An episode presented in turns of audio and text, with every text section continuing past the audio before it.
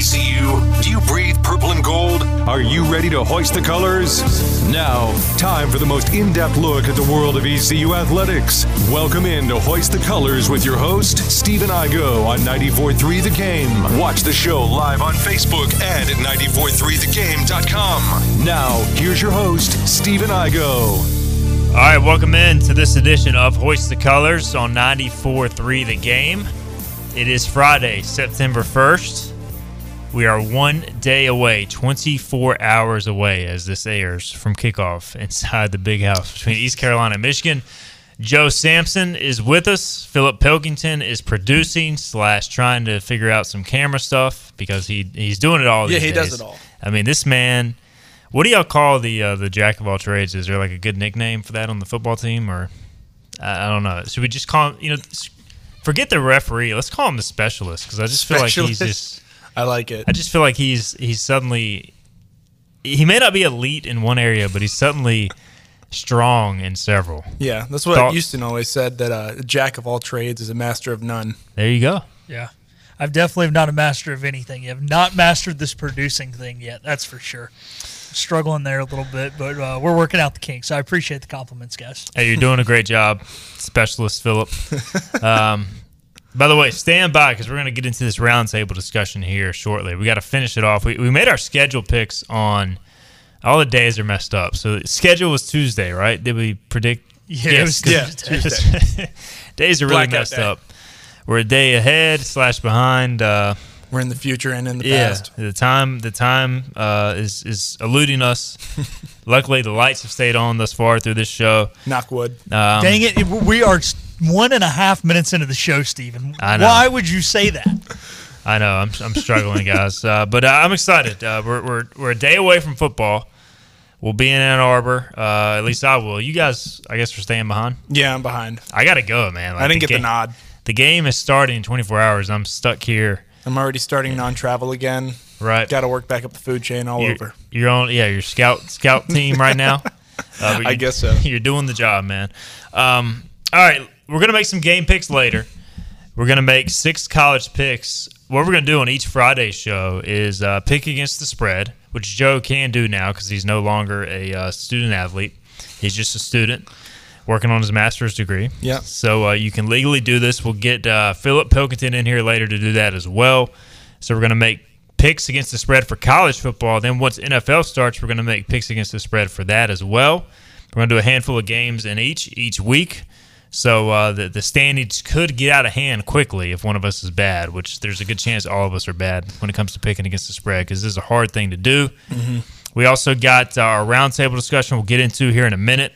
Uh, but let's talk ECU Michigan. We're closing in on kickoff. The Pirates still a big underdog. The line hasn't moved a lot despite Jim Harbaugh's absence, despite the offensive coordinator's absence as well. As we near kickoff, Joe, just any any better gut feelings about this game? Are you starting to drink the ECU Kool Aid? Are you getting a little bit more nervous for ECU? Kind of your feelings. My credibility is kind of being challenged here. Uh, I'm starting to lean more towards Michigan just as you get closer to it towards game day. You kind of feel that way, and it's no slight to any of the Pirates in the locker room. And I understand if you have to put this up on the uh, team meeting room board here, Coach Houston, but I- start to lean more towards Michigan. I think it kind of turns into more of like a 42 21 kind of bout. One of those things, just because, I mean, we heard both coordinators yesterday and they talked kind of at length that like you got to control these things, you got to play a flawless game to have a chance. And when you hear those things, it kind of creeps into your mind that you're, you're kind of nervous, you're kind of respecting your opponent a little too much, and they just want to let it fly and throw stuff at the wall and see what sticks. Yeah, I mean, there's just I have several concerns, and I mean, for obvious reasons, like I could uh, go position by position. No, nothing again, nothing is ECU. This is more. I think it's important for people to realize. I'm not saying ECU doesn't have a chance in this game, but I- I've seen a lot of people say, "Well, ECU competed well versus State and South Carolina," and they did. Yeah. But this is like a different animal. It's a whole different animal. And I mean, I think it. Not only are you on the road, Joe, but like for me, the line play Mm-hmm. is the biggest difference. Like those teams don't have five draft picks up front. No, and they had three starters who were returning this year and went and got three huge starters in the portal, two from Stanford and then that big left tackle from Arizona State. Yeah. So, I mean, they just went and got more size. And it's very rare that you find a team that's done so well and does all these different things so well to get to the CFP semifinal and go, okay, we weren't good enough after we won the Joe Moore Award. Let's go get another set of uh, transfer guys so they can kind of rotate with depth. And ECU just doesn't necessarily have that kind of stopping power, I guess is the best way to put it, with a defensive front that's kind of smaller, moves very well, but doesn't necessarily two gap and stop the run that way. Yeah, that, that's my thing. Is this is the defense built on you know doing some different things, versatility, more speed, I would say, than power. So how does that play out on Saturday? We had Bobby Harward on Thursday's show. We kind of got into you know, do you play aggressively defensively and, and mm-hmm. maybe risk giving up the big play, or do you kind of sit back and try to react? And then that way you might get ran over. So, like, and Blake Harrell said yesterday that you have to play them different ways. You can't mm-hmm. just line up and do the same thing the whole whole game. So, what are your thoughts on how ECU should have potentially trying to approach this defensively? Defensively, it gets difficult because the first thing, and Houston is a huge proponent on it, is stop the run. If you don't stop the run, you can't stop anything. But at some point, also, you have to respect those receivers who are on the outside. And JJ McCarthy's an NFL quarterback. We've heard that now for the last month and a half after everything, just with the coordinator change and all that. But the difference is ECU has this kind of X factor where they have so much stuff on tape Michigan can't possibly prepare for it all, even though you have two weeks, as you put it in air quotes, to kind of prepare for your opponent. I mean, ECU has done so many different packages and so many different pressures out of so many different looks that can give them the edge. But also, this is a NFL coaching staff that has experience kind of facing these messed up looks and all these ghosts, as Sam Darnold once referred to them. Um, yeah, I'm still hurt. But uh, those are the things that kind of separate these huge programs from kind of the not lower end, but the lesser end of these power sixes, as we call them. Do you think that the offensive coordinator not being in the building is a big deal, a little deal, a no deal? Like, what, what's your uh, feeling on that? So it depends. Um, and the reason I say it depends is it depends on the day. I mean, Coach Kirkpatrick spoke when they were at the coordinator press conference about how he always has a play ready. Sometimes he's a former analyst who's now promoted to play caller for this week. He's from ODU and he's had some great things on paper, but is he prepared to kind of have that fourth down play like in his pocket ready to go if the game calls for it? Or is he ready for the sudden change and he needs to call a big shot here or a screen after a, a turnover? And that's just kind of the things that come with experience for any coach and any coordinator.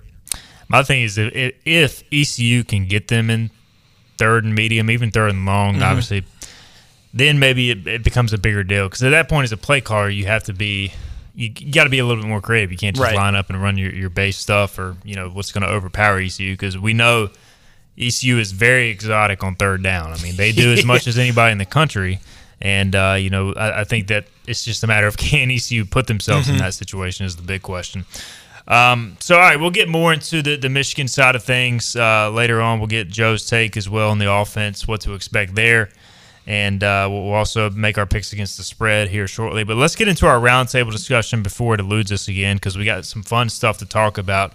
We'll bring in Philip Pilkington for this as well.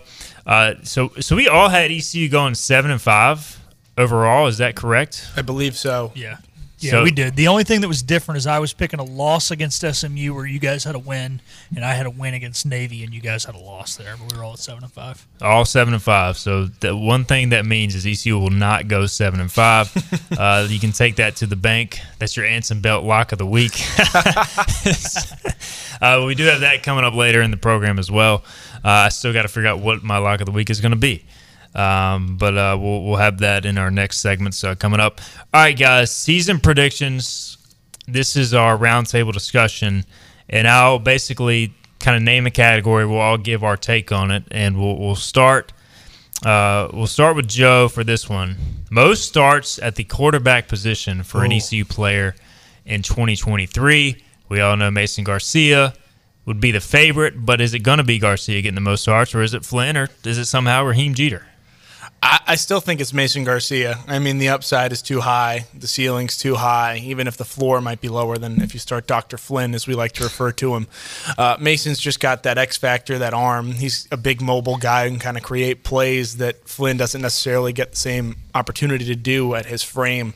So I, I still lean to Mason Garcia. We could see some Raheim Jeter in kind of a, a different situation. I know there's not cupcake games, but with a Gardner Webb or something like that, you could get him some experience and, and start to feel more comfortable with him, even though he's a true freshman. So I still lean Garcia, but I wouldn't be surprised if Flynn or Raheim Jeter gets at least one start.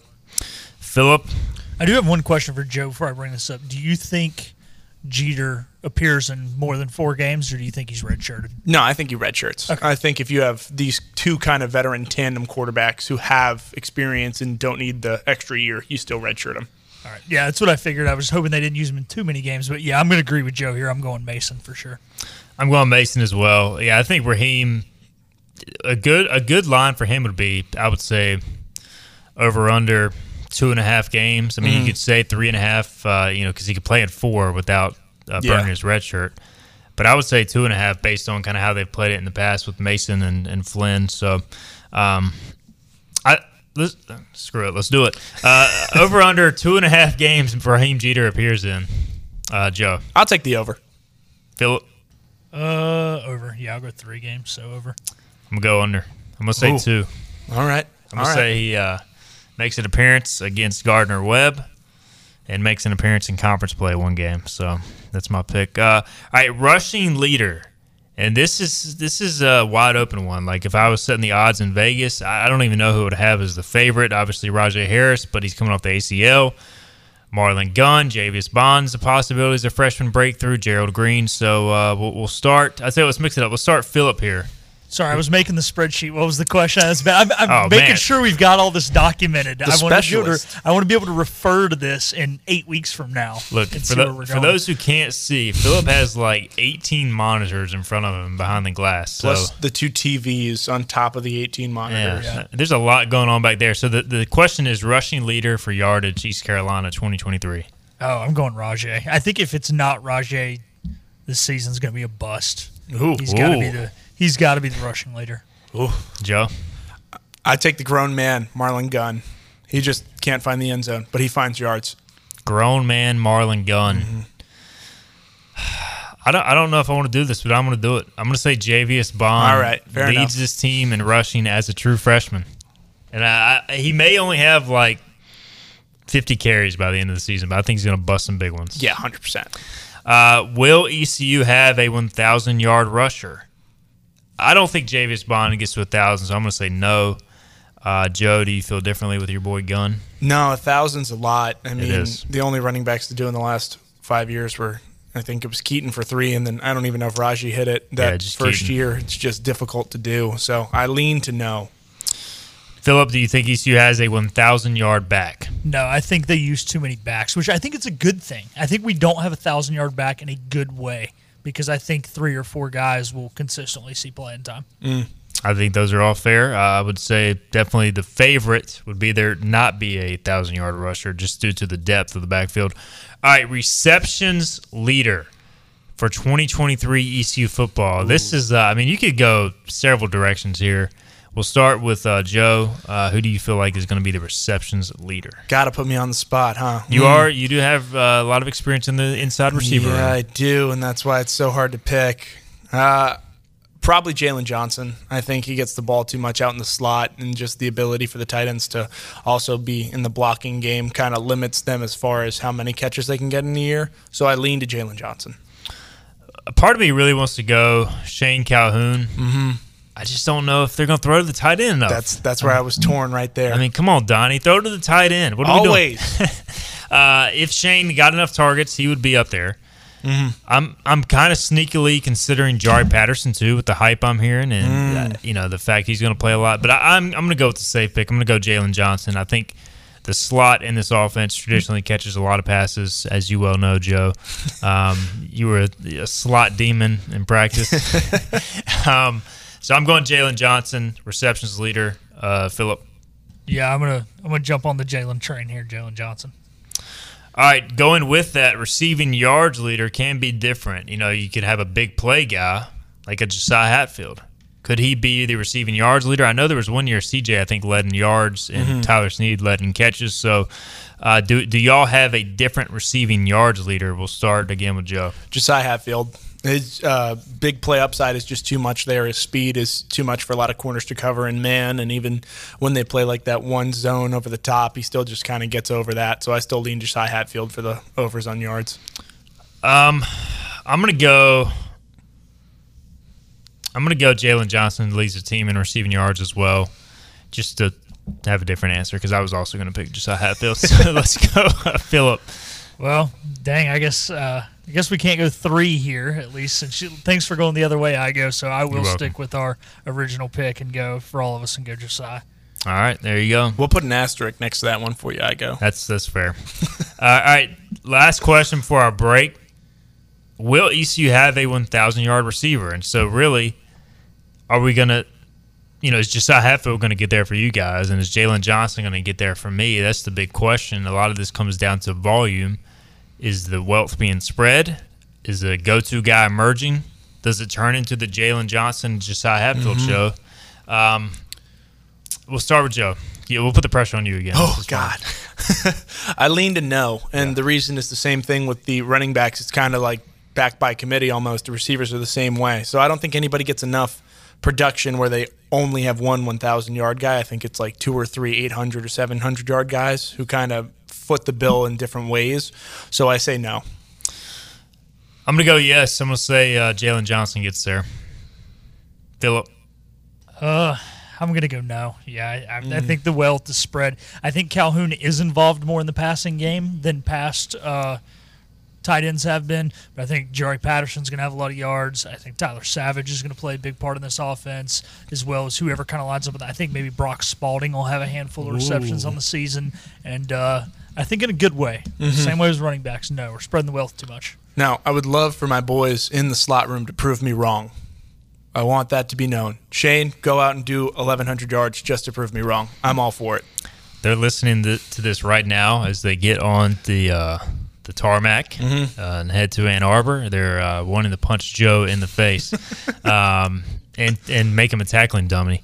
But uh, hey, that's why we're here. We're here to provide motivation to to your guys, and uh, we'll see what we'll see what happens this season. A lot to, and, and I did pick a thousand yards for Jaylen Johnson. I just want that to be uh, be known, so don't get tackled out of practice. All right, let's get a break in. We'll come back. We will uh, do some defensive picks, also some special teams picks in a positive light. Will ECU return a punt for a touchdown for the first time in 20 years? We'll talk about that on the other side. Hoist the colors, 94-3 the game. You're listening to it. We'll be right back. Everything you need to know in the world of ECU athletics. This is Hoist the Colors with Stephen Igoe on 94.3 The Game. All right, welcome back into the program. It is Friday. It is September 1st. We're uh, less than 24 hours away from kickoff, and we're continuing with our roundtable discussion. Joe Sampson is in studio, former ECU tight end slash uh, new analyst for Hoist the Colors and 94 Through the game, asking the hard hitting questions at press conferences. Good job. Yeah, Donnie K was really thrown off when he saw He me in there, though. He was, Uh, but hey, you you asked him and Blake a question, right? Mm-hmm.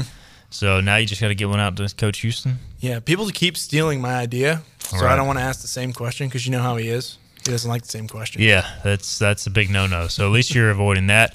Uh, Philip Pilkington is behind the glass with his 17,000 monitors he's producing, and uh, we're going to make some game picks here. We may do our Anson Belt Lock of the Week in this segment. Uh, we may say we'll actually save that for our next segment. Um, but we're also going to continue with our roundtable discussion, which Philip is also keeping track of. Uh, the specialist himself doing his thing. Uh, we did uh, offense, offensive picks last segment. Let's flip to the defense, guys. Tackles leader in 2023. Last year it was Julius hard hitting Wood. Uh, this year, will it be Julius Wood again, or are we picking somebody else? Uh, Joe is under the pressure. He's the, the former player, so we'll, we'll throw it to him first. This is this is a tough question This because is. it also depends on like personnel and just who's out there more. Because I want to lean Jeremy Lewis. I feel like he's always in on every tackle known to man, but I I probably will take Julius because I'm allowed to because I'm first. So I, I take Julius Wood. Julius Wood is the pick for Joe. He'd probably be the betting odds favorite. I want to think about this one a little longer, so I'm going I'm to flip it to Philip. Ah, I see how what you did there. Um, I like the edge guys, but I think they're going to split too many reps. I'm going to stay in the linebacker room. I'm going to go Taylor Jackson. Okay. I like that. I think like um, last year, uh, I think all, both middle linebackers were like second and third behind Julius Wood. I'm not 100 percent sure, but I believe they were. So uh, that's why I'm going Taylor this year. Part of me really wants to pick BJ Davis. Oh, but I just don't know if he's going to get enough reps. Right. He had 94 tackles last year for South Carolina State, and that was with a broken thumb. Uh, I'm going to go Taylor Jackson as well because I think he is the bona fide starting Mike Mm-hmm. linebacker. I think he's going to play that role the whole year if healthy. So I'm going to go Taylor Jackson. I think Julius Wood right there, though. Um, sacks leader. We'll continue with uh, some defensive talk here. Who leads the Pirates in sacks? I believe last year it was Jeremy Lewis. Is it going to be Jeremy Lewis again? I want to take Jeremy, and this is no slight on Jeremy, but I got to go with a guy who's a little unknown to kind of the people at home. I'm going to go with Jack Powers because just the ability, if they're both on the field at the same time, they got to slide to one of them, and that's where I think kind of Powers may come free a couple more times than Jeremy. So Cactus Jack. Cactus Jack Powers. I'm going to go with a bit of a dark horse as well. I'm going to go JD Lampley. I think him playing on the edge more this year. He has trimmed down a little bit, a lot of it, I should say, because Yeah. he's very, uh, very thin. But I think that's going to help him as a pass rusher. Maybe not as much as run defense. But I'm going to go Lampley. He's been in on those third down packages. Uh, also, sneaky pick Sam Danka. I'm not going to pick him officially, but if he gets enough reps, Yeah. could be the guy. Um, Philip, who you going? I think Danka drops too much in coverage to win a lead in yeah, sacks. that's So that, that's the reason I'm going Danka. Uh, Joe took mine. I'm going Jack Powers. I, I really like what I saw from him last year. Really enjoyed getting to know him. He's such an interesting dude, and uh, I uh, I think he brought a lot to the table when he transferred in from Nevada. I'm going Jack Powers. So none of us picked Jeremy Lewis, who is definitely going to end up leading this team in sacks, uh, just because none of us picked him. That's Right. how it works. Yeah. And uh, I would say he's probably the favorite, honestly. I Mm-hmm. mean, he is coming off surgery though, so I do expect Powers to get some more reps as well. But uh, the good news is, I think you got actual multiple pass rushers this year uh, that we have not seen in the past. You know, Jack's made a lot of improvements this offseason rushing the passer. All right, most interceptions. Don't even know who led in this category last year. I know Wood had two. Maybe Malik Fleming had a couple. Uh, Yeah. He's gone. So, who do y'all have leading this team in picks? We will start with uh, Joseph.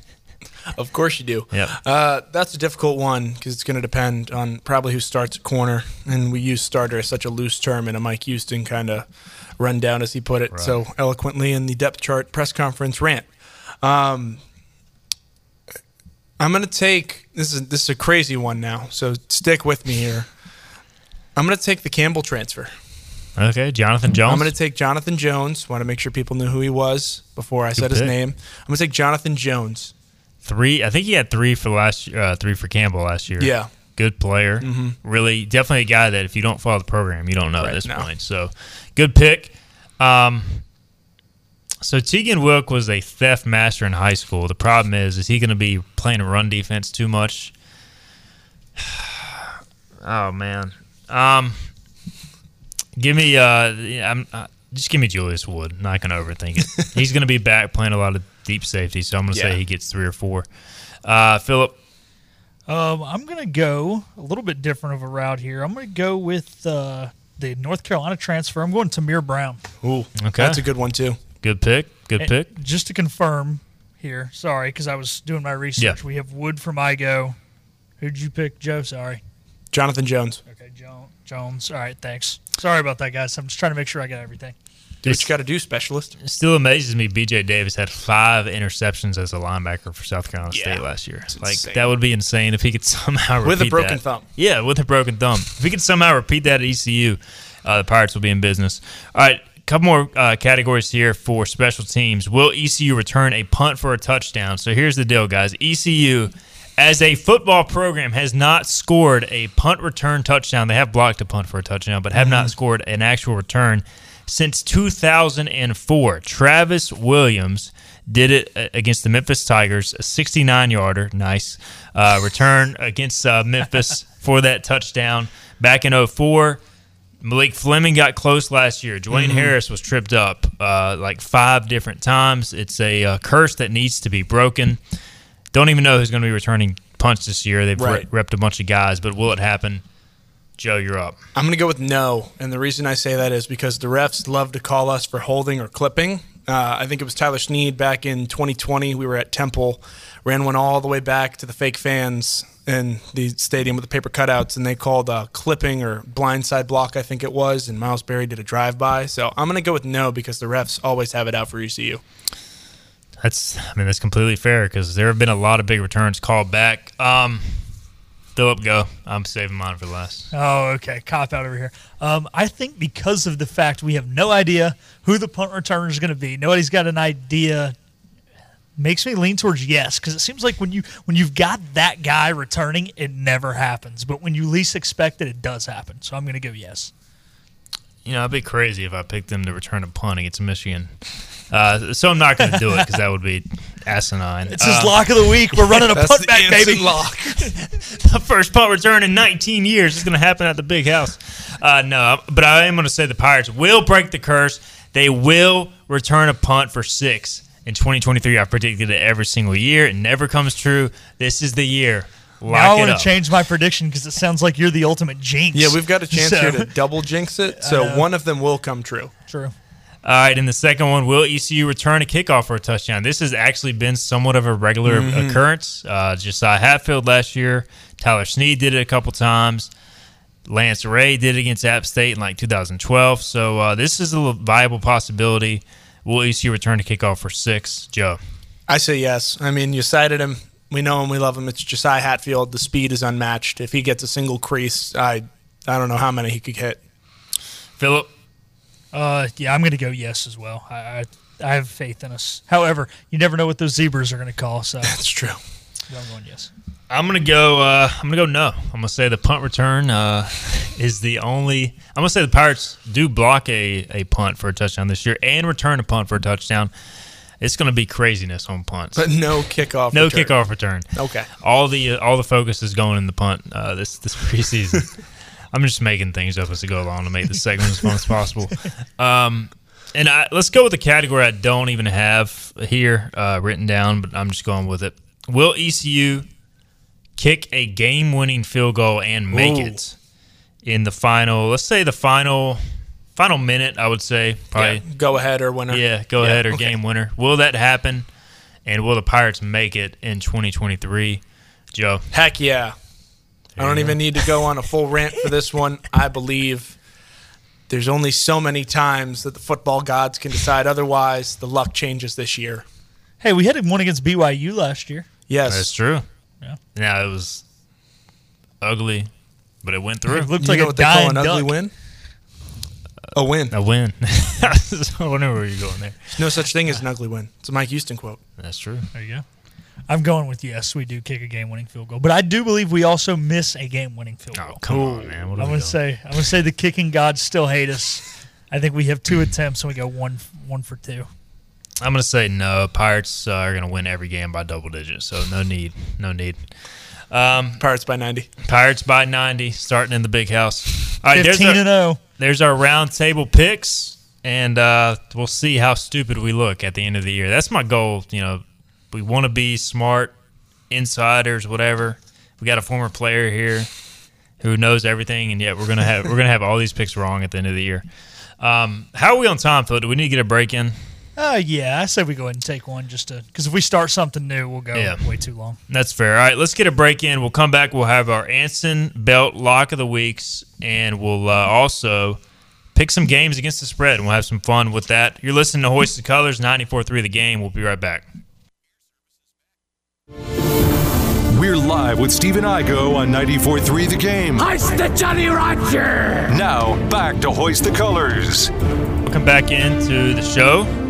It is Friday. It is September 1st. We are back live on Hoist the Colors, nearing game day. We just finished our roundtable discussion, and now we're going to make some game picks. But before we do that, we're going to have our Anson Belt locks of the week because multiple people are making lock of the week picks. By the way, last week, lock of the week, it hit. I don't know what that was, but that's the sound of the lock closing. I picked Jacksonville State in their first FBS game to defeat that team they were playing. I forget who it was. Uh, Conference USA team. Do y'all remember? Oh, um, It was Jacksonville. UTEP, UTEP, right? UTEP. Yeah. UTEP. El Texas El Paso. Paso. That's right. Yeah. They beat, The miners were struggling. they beat the Miners. Miners. Jacksonville State lock of the week. Joe, you were close to hitting yours. Louisiana Yeah. Tech. You got the Louisiana Tech win. You you went uh, you went win and over. You Single should've- game parlay. You should just gone uh should just gone win, but go big or go home, right? I've said it once. I'll say it again. Life is always too short to bet the under, and uh, I, I believe in the over. That's that's completely fair. Give fair. me a lower third that just says overs club. Who wants to pick an under? Like that's just not. It's not fun, Not unless fun it's. Navy. That is true. Navy Army o- overs only hit once in the last 25 years, I think it was, and it was last year. There you go. Yeah. So when we already know your pick for week 14 of the college football season when no one else is playing. All right, our Anson Belt locks of the week, lock of the week presented by Anson Belt and Buckle. Are you game day ready? Visit ansonbelt.com backslash ECU and check out their great collection of holeless belts, including ECU officially licensed buckles, Anson Belt and Buckle, the official belt of ECU athletics. We got the sweet Mason Garcia ad running uh, in between our commercial breaks often right now. All right, guys, my Anson Belt lock of the week. I'm not going out on a limb here, but I feel strongly about it. ECU has not been shut out since October 4th, 1997 against Syracuse. That is a span of 312 football games. The Pirates will score. They'll score multiple times on Saturday in Ann Arbor. Not sure what fashion, maybe a safety and a field goal, uh, maybe a field goal and a touchdown, that punt return, of course. And uh, they will extend their non shutout streak to 313 games. Lock it in. Pirates get on the board. Maybe it'll be enough to win. Maybe they win 10 7. We'll find out later in the show when we make our picks. Joe, Anson Belt lock of the week. Can I get a tight shot here? Appreciate it, Philip. Shane Calhoun, first Pirate touchdown of the season in the big house, silent. Lock it. Lock Will it happen on the first drive? Oh, yeah. Oh, start. We're. I'm I'm talking Shane Calhoun slot fade over their little sophomore nickel and just moss him, throw the ball up in the air, 15 yard penalty. Houston's losing his mind, and the big house is silent. Alrighty. Wow. For that's- the Don't add we're all that. watch. We're That- sticking just with the Shane Calhoun. yeah, just just the touchdown. Don't Calhoun feels like that. the last dude to get a penalty. Yeah, no. He's always. Although I need him to come up with something better than his little dance last year. I mean, come on, Shane. What are we doing, bro? That's that's what he does. That's his thing. Is he- so, so he's gonna bust that out in the big house. Oh, probably. No, honestly, knowing him, he'll probably just do something like quiet, hand the ball to the official, and just like run off. Barry Sanders. He's a robot. Yeah, Barry Sanders style. By the way, I go setting the. It's weird. See, yeah, I go setting the bar really low. Right, we're gonna low. score. We're gonna Safe score. It might be. It might be a darn one point safety where they snap the ball over their own PAT holder's head and it goes out of the kicking it back of the end zone and we score one point. It's the only way you can score one point in a game. Um, and then Joe, you got Joe out here predicting who's going to score the first touchdown. I wasn't expecting that lock. either. I was expecting You something know, else. Yeah. So Go big or go home. I'm going to go in the middle. And um, ECU, according to Action Network, uh, our team over under for total points is six and a half. I'm locking in the over. I think the Pirates do score a touchdown. There you go. And uh, unlike last year against State, they make the extra point at least. And uh, I'm taking over six and a half for the Pirates. That still hurts, Philip. Sorry. So Pirates are gonna have some points. It Points for sounds sure. like if if they get shut out, we're all gonna like idiots. I Bet can the over. that. Um, all right, so good good picks there. Anson Belt lock of the week. Appreciate their support of the program, and uh, we'll continue that each Friday. This has turned into a fun show. I don't know if people listen are having fun, but I'm having fun. Uh, I think our Friday shows are going to be the best all year, at least in our eyes. Um, let's get into our game picks, guys. We're going to do this each and every week, college and pro. Of course, we only got college this week. No pro games until next weekend. So we got six college games. We're picking them against the spread, uh, according to uh, what uh, I believe Caesar Sportsbooks have. Either way, uh, Michigan is a 36 point favorite against East Carolina. That is a lot of points. Michigan, though, has crushed its opening teams in recent years. Uh, Maybe I'm drinking the Kool Aid. I don't know. I feel pretty good about East Carolina covering the spread as they get closer. I'm thinking 42 17. Michigan tacks on a late touchdown to pull away for good, but that would be well within the 36. So I'm going uh, Pirates cover on the road. Joe. I go the same way. Pirates cover on the road. There was a saying way back when good teams win, but great teams cover. And remember that. I have 42 21, probably in the same way you do. Michigan pulls away late, but I still take the Pirates to cover. Philip, you going with the Pirates or are you taking the Wolverines? No, I'm gonna, I'm jump on the bandwagon here. I'm taking the Pirates. I, I think it might be a little more lopsided than what Joe's got it. I'm thinking, you know, like might be like 49-17. 42 to 10. Actually, yeah, I'm going to go 42-10. That's what I'm, I think the Pirates only scored Yeah, twice. it's 32. You're still yeah. there. Yeah, 42-10 Michigan. Yeah, I mean ECU could lose forty-two to seven and cover. So I mean it's uh, it's very within the possibility of covering. I, I, looking at the over/under, Vegas does not think ECU is going to score much at all. Obviously, the six and a half team total that is nothing. Um, but I say the Pirates find a way to score, and we all do because everybody's got the Pirates scoring. Um, all right, non ECU games, a lot of good games to pick from. Of course, we've already had the Thursday night games go by. We all know those results, of course. Um, UTSA at Houston. This is a fun game, guys. UTSA is a two point favorite going on the road at Houston. Last year, I think they played like multiple overtimes, mm-hmm. and Houston emerged victorious. Revenge game, UTSA. I'm going Roadrunners win by double digits Ooh. and Dou- cover. Double digits is a bold take, especially with the line being minus two. Well, you know, it's luckily it's not my lock of the week, so This I don't is have to. fair. I don't This have is to fair. Stick with it. It's just for the sake of keeping a tally because winning is amazing. Right. Um, I'm going to take UTSA on the road also. Give me a touchdown for them. Uh, I'd put it six and a half more than the minus two there. Uh, I'm a huge, huge believer in the Roadrunners. I said that two weeks ago when I talked about the American preview. I think that they are a team to behold, and I think their offense is too powerful. And this is are, is Houston wearing those sweet jerseys, or was that just a uni? I, real? I don't know. Yeah. I don't know when they're pulling those out. Honestly, if they wear those uniforms, I might change my pick. But yeah, uh, Phillip, absolutely. Philip, who are you going with? Right after you talked to Coach Godwin on Wednesday about uniforms not mattering, he's over Right. here talking about Hey. darn uniforms. That's baseball. This is yeah, Oh, that's okay, baseball. bad. Wrong this sport. Is, this Yeah. is college football spreads. Coach Uniforms Prime mean everything. always said, "Look good, play good, feel good." There you go. Um, I do really like UTSA this year. I think they're having a phenomenal year. I think they're going to win the conference. But I think Dana Holgorsen knows this is his team's first game as a Big 12 member, and uh, he's going to get those boys up. I'm going to go with the Cougars.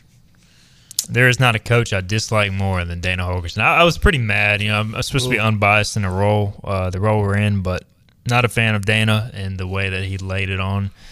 Uh, Again, they didn't do anything wrong, but I just wasn't a fan of Houston coming in and beating ECU because I really wanted ECU to win that game. That's that's fair. I'm not a Dana fan. My hatred's completely different. Dave Doeren, no, no hesitation, no stop. I'm still mad he put up the pirate hooks after trying to ice Jake Verity in 2018. So uh, yeah, Dave Doeren hate club right here. He should have had to eat those words. If Jake Verity was still on the team, he would have. Yeah. or eat that sign, I should say. Uh, Colorado and TCU, 20 and a half point spread. This should not be a competitive game, is what Vegas is saying. Colorado has 10 players returning from last year. Deion Sanders has just completely blown it up. TCU, new quarterback, but obviously coming off a great year. Do we think the Buffaloes cover on the road in this opener? Uh, we'll let Philip start this one. Is my dad going to listen to this program? Because he's going to hang me for this answer. Uh, I think Coach Prime gets the doors blown off him in his first game. I think it's horrible. I don't think it's. I don't think it's remotely close to 21. I'm with you. I think I think TCU wins by 30 plus. Uh, Joe, Yeah, I agree. Sonny Dykes is going to absolutely unload the book on Colorado, and you can bring in as many players as you want. If you have no chemistry, it's bombs away. yeah, I think it's I think it's going to take time for Colorado to get things going. So I'm going TCU uh, to cover there. All right, North Carolina, South Carolina, one of the marquee games on Saturday evening. UNC is a two and a half point favorite in Charlotte against the South Carolina Gamecocks. We still don't even know if their receivers playing. I don't think at this time. Um, not sure if that's been ruled on yet. I'm going South Carolina guys here. I, I UNC is ranked preseason ranked every year for some reason, uh, and I think they're going to fall right out of the polls. Joe, I'm absolutely torn uh, because in my house, if I pick Beamer over Mack Brown, I might as well find a new place to live. Um, so I'm going to lean to Drake Maye. I'm going to lean to to the Tar Drake Heels. Uh, Beamer ball is there, but I don't know if it's there to stop Drake Maye, who could be the number one pick if Caleb Williams kind of decides to not go to the Cardinals. So I'm going to lean to the Tar Heels. Give me give me three points there. I think it's close though. Yeah, uh, I say last play of the game, game-winning field goal, Carolina. The real Y'all- Carolina. Not, y'all not disgust me. Yeah. Uh, Hey man, I grew up a Duke fan. I really do hate Carolina. I still so can't pick not- South Carolina either. yeah, that was another game that should Yeah. have been an East Carolina. Sorry, victory. Philip, not to rant on you at all, but like, I Yeah. still can't stand Frank Beamer because of that. It's not his fault, I but understand. still. All right, Sunday night, LSU, Florida State. This game is in Orlando. I don't know if that matters. Uh, I don't know why they're just not playing it in Tallahassee. Uh, it's the um, what is it now? The camp Camp, kick kickoff. camp cure something Oh, kickoff bowl. I don't know. It's one of the kickoff ones. It's not Camping World because that's Camping the, World. Okay, Camping I was World about to say kickoff because bowl. that's the that's the bowl game they sponsor. In that no, they have both now. Oh, oh my! I can't keep up all these darn bowl games. Conversation for another day. All right, uh, Florida State. So they won last year, right, on the missed kick? Yes. Because Slade Roy was snapping. Yeah. Uh, was it missed or blocked? Wh- whichever war. Whatever but, happened. But missed. They won teams. and they lost in ECU fashion. LSU did. Um, just to be fair, I mean, just call it like it is. LSU revenge game here. Tigers romp Florida State. So much preseason hype for the Seminoles. I'm tired of it. I think all this talk about Florida State being better than Clemson is crazy. This is the Clemson revenge year. I know we're not there yet, but give me LSU because this is the LSU revenge game. I'm a, I'm a big revenge type of guy, so uh, I'm getting going LSU here. Uh, Joe. I see that. I see you're a big revenge guy. So circle that on the calendar Yeah. when FSU Don't come at plays me or Clemson. it. It'll be early. Uh, I, I go LSU as well. I think Norvell's done a great job trying to turn that program, but I think Brian Kelly has too many experienced players that he kind of inherited as well as going to get some of the guys he needs to. Uh, I expect Jayden Daniels to play great against FSU's limited front. I know they have some big guys, but they're not necessarily the best pass rushers like the SEC has seen, so I still give it to the, the Tigers. I think the Philip? Noles are posers. I'm going Tigers. That's what I'm talking about. Noles are Pros. I really do think they'll have a good year, but they won't Consensus. win. Yeah, they won't win the ACC. All right, Clemson at Duke. This is the Monday night game, I believe. Duke is going to be rocking with uh, no Duke fans and all Clemson fans. Duke fans. Clemson is a 13 point favorite. I like this line a lot. You know, what? I don't want to start this, Philip. We're gonna we're gonna throw it on you. This is your this is your you're you're you grew up the Duke fan, right? So yeah, yeah, what are you gonna do here, man? This is this is uh this is tough territory for you. it is. But uh, with it being 13, honestly, that's a little closer of a line than I thought it was going to be. So I do think Clemson covers. I think Duke keeps it competitive. I think they prove within this game that they are. Last year was not a fluke that they can be an eight or nine win team this year. But uh, I'm going to go Clemson. They're up 10 late, score a touchdown to put it away and win it by 17. Joseph. I, I lean the same way. Uh, Mike Elko's offense has been something to kind of keep an eye on, but I still think Clemson is too experienced in the back half. I mean, all these different coaches who have now come and gone and came back again. So I give it to Clemson also. I say 17 as far as the win goes. Probably late field goal just to kind of put them away. I really want to pick Clemson to cover here. Duke just they always seem to surpass expectations under Elko. But you know what? Clemson everyone's writing them off this year. This is the Clemson revenge year and so I think it starts on national TV Monday night. I was about to say, you can't pick Duke I to know. cover after your FSU Clemson rant. I, I thought about it heavily and then I was like I I, can't be I, I can't do that. I just can't do it. So I'm going Clemson. They win. So the picks are in. We will see what the uh, the results are next week. We'll uh, tally them up, and uh, Philip's taking notes. Right? You got it all saved. Yeah, it's all right here in a uh, even in Google Docs. So if something happens to my computer, God forbid. There you go. Next week we'll make some NFL picks as well, uh, and we'll do a handful of games in each uh, each league, uh, or in the NFL, and then in college. I don't even know if you can call college a league at this point, but whatever. Um, it's basically becoming one. It's a super league at this point. Yeah. All right, let's get our final break in. We'll come back. We'll wrap up, uh, get final thoughts. ECU, Michigan, how the Pirates can return that punt for a touchdown and get on the board. We'll just uh, break that down on the other side. Hoist the colors, 94 3 the game. We'll be right back.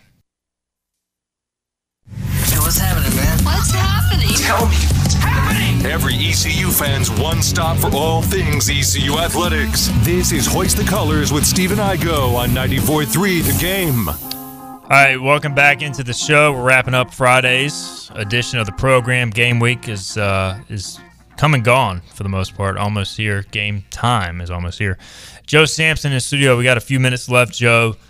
Will we know by the end of the first quarter if it's going to be a game on Saturday? Oh, absolutely. I mean, you'll just tell from the first drive, whether it's offensive or defensive, just how the guys are kind of playing towards the energy or, or kind of letting the game get to them, or if the crowd's going to be a factor itself. I mean, that's really going to be a huge takeaway in the first five minutes. If it's a long, Yeah. sustained drive for Michigan, kind of beaten down ECU's defense, could be completely different than if it's a bombs away, kind of, okay, one play touchdown drive. When you we had the discussion Thursday, would you receive the opening kickoff if you win if you're East Carolina? I heard this. I'm so glad you brought it up. Absolutely. And that's because as an offensive coordinator, you always have your set first drive. Like you know what you want to do, you know what you want to get into, you want to know the formation, what side of the ball you're on. I think Donnie K has that circled and he's itching to call it in the big house. Yeah, and I, I think if you're a play caller, you relish that opportunity, especially when the game's 0 0. Mm-hmm. You have the chance to set the momentum, kind of set the stage. So, uh, yeah, and, and like I mentioned, I've seen ECU go on the road before, even in 19 when y'all played at State. That game ended up getting out of hand, but y'all went right down the field, Right. And it was just Holton happened to fumble instead of score on that one play. Otherwise, if you score there, it really changes the feel of the game. And it was close up until I think it was halftime when we kind of gave the ball away in the red zone Yeah. there. Yep. Uh, obviously, winning the turnover battle, key to have a shot. Uh, other big keys to victory, or you know, to have a shot to win for East Carolina for you. Yeah, uh, control the turnover battle. I mean, you always hear it from every head coach. It's coaches speak, but you have to win it. ECU hasn't committed a turnover since Tulane. You talked about that on Thursday as well. That's crazy. So if you can continue to do that and take care of the football, you put yourself in a very good position to win. And then if you can kind of steal the possession away from Michigan or force some kind of big play to take advantage of momentum, that'll be huge for them as well. All right, Joe, we've made it. We've made it through game week. Uh, appreciate your time. Another Uh, week of not getting fired. That's true. You, I think you're officially cemented at this point. I think he's going to be a part of the show. Wow. We're getting a lot of good feedback every time I post the show on HTC. People are like, "This Joey football guy is good." All So, right. Wow. keep I'll it have going. to make sure I pay Don't, them after just this. don't let it go to your head. you Oh gosh, no. uh, Philip, appreciate pr- uh, appreciate you producing. I'm getting uh, tired of talking. Uh, football is almost here, so we're about to kick it off, and uh, we can finally quit talking about preseason storylines. And next, uh, the next show we'll be talking about a game. We will be here Monday, by the way. It is Labor Day. We're not taking a holiday off when we have a chance to talk about football. So we will have a show Monday at 12 noon. We'll see you then after ECU in Michigan. You've been listening to Hoist the Colors. This has been Hoist the Colors with your host, Stephen Igoe. Tune in weekdays at noon for all things ECU sports. Get a recap of the show at 943thegame.com, on Twitter, Facebook, or anywhere you get your podcasts. We're back Monday with more of Hoist the Colors on 943 The Game.